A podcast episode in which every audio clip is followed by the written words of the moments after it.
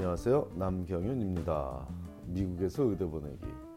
오늘은 그 541번째 시간으로 2020년 의대 입시가 보이고 있는 새로운 경향에 대해 알아보기로 하겠습니다.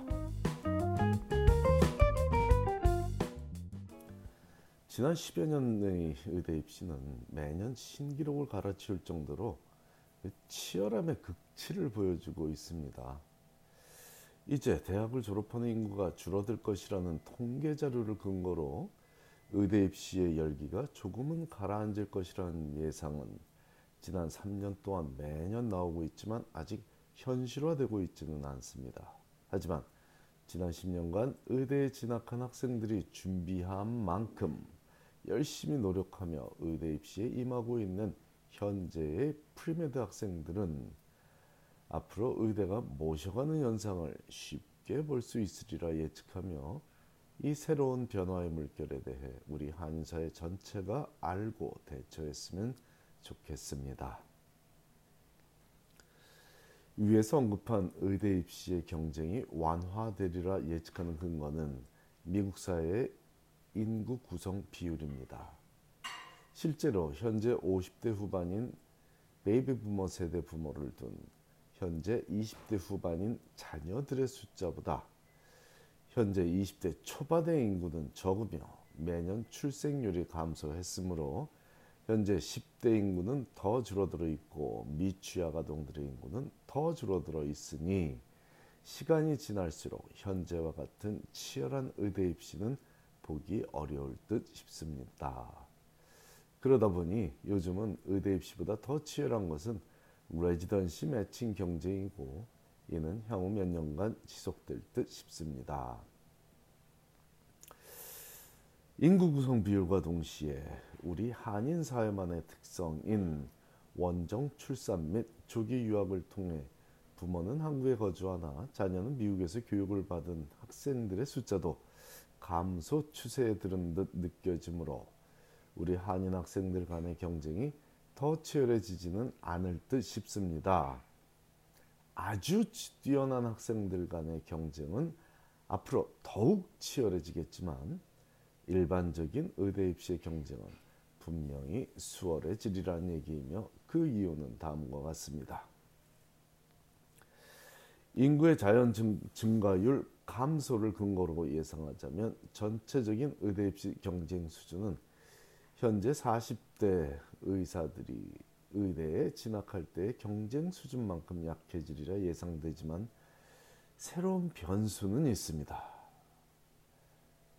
바로 이런 인구 감소에 대비하여 명문 의대들이 좋은 학생들을 꾸준히 확보하기 위한 대비책이 지극히 매력적이기 때문입니다.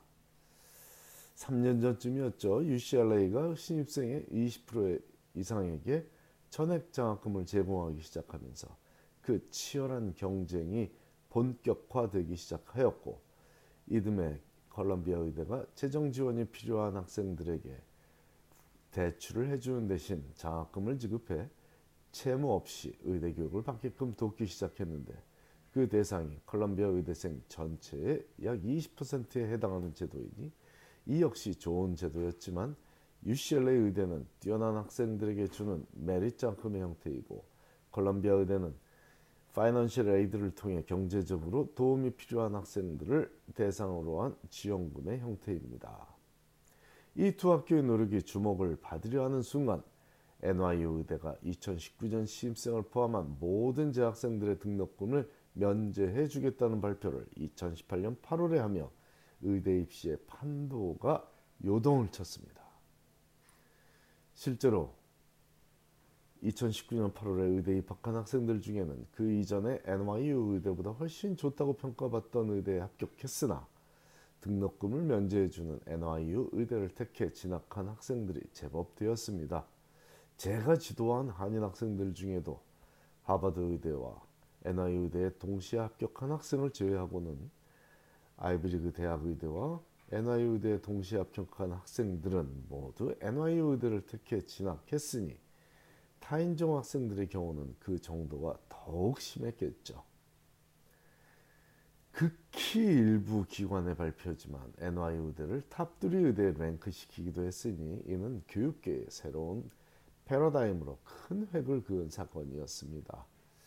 하지만 다른 명문 의대들이 가만히 손 놓고 앉아서 의대의 비상을 바라만 보고 있지는 않고 있으니 세인루이스에 위치한 WashU 세인루이스 Washington University in St. Louis 의대가 2019년 4월에 전교생의 절반에게 등록금을 면제해주며 다른 학생들에게도 등록금 일부를 면제해주는 제도를 선보였고 뒤이어 2019년 9월에는 코넬 의대도 재정 지원이 필요한 학생들에게 융자 대신 장학금을 제공해 전교생이 채무 없이 의대를 졸업하게 하겠다는 당찬 포부를 발표했습니다. 과연 다음은 어느 의대가 어떤 재정 지원을 약속하며 매력적인 의대 지원자들을 확보하는 노력을 할지에 관심이 집중되고 있는 이 시기에 다른 명문 의대들의 입장은 어떨까요? 유펜 의대 입장이 관건입니다. 이미 매년 신입생의 약 3분의 1에게 전액 장학금을 지급하고 있던 유펜 의대는 작년 입시에서 가장 많은 합격자들을 NYU 의대에 빼앗긴 학교이다 보니 올해는 인터뷰에 참가 참여한 학생들에게 대놓고 다른 의대에서 주겠다는 장학금 액수만큼 매치해 주겠다고 천명하고 나섰으니 즉 다른 의대가 10만 불을 주면 우리도 10만 불을 준다고 얘기하고 나오고 있으니 1차적으로 NYU 의대와의 전쟁을 선포한 상황이며 장기적으로는 다른 의대의 재정 지원 프로그램 때문에 매력적인 학생들을 다른 학교에 빼앗기는 일은 방지하겠다는 적극적인 입장입니다. 제가 이 자리에서 오늘 이 말씀은 잘 안 드리고 있지만 하버드 의대다, 스탠퍼드 의대다, 예일 의대다 전액 장학금 제도는 항상 있어 왔습니다.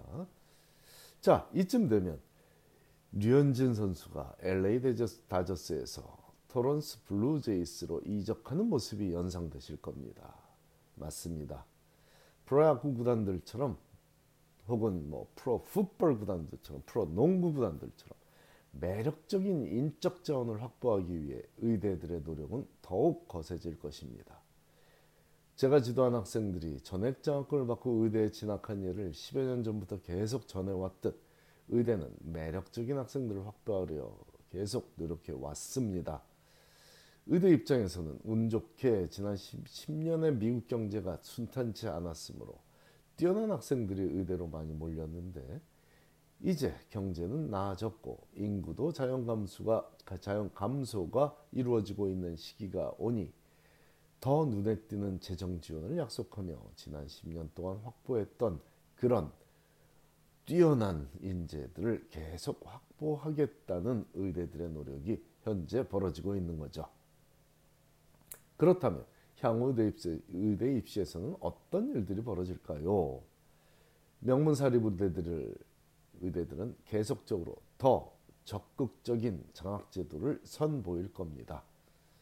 케이스 웨스턴 의대 내 5년제 프로그램인 클리블랜드 클리닉 의대처럼 2008년부터 소수의 전교생 약 30여 명의 전교생에게 무료 등록금을 제도를 실시하고 있는 특수 프로그램들이 더욱 많이 생겨날 것이고 유펜의대처럼 기존 장학제도 외에 추가 지원을 약속한 학교들도 많을 것입니다.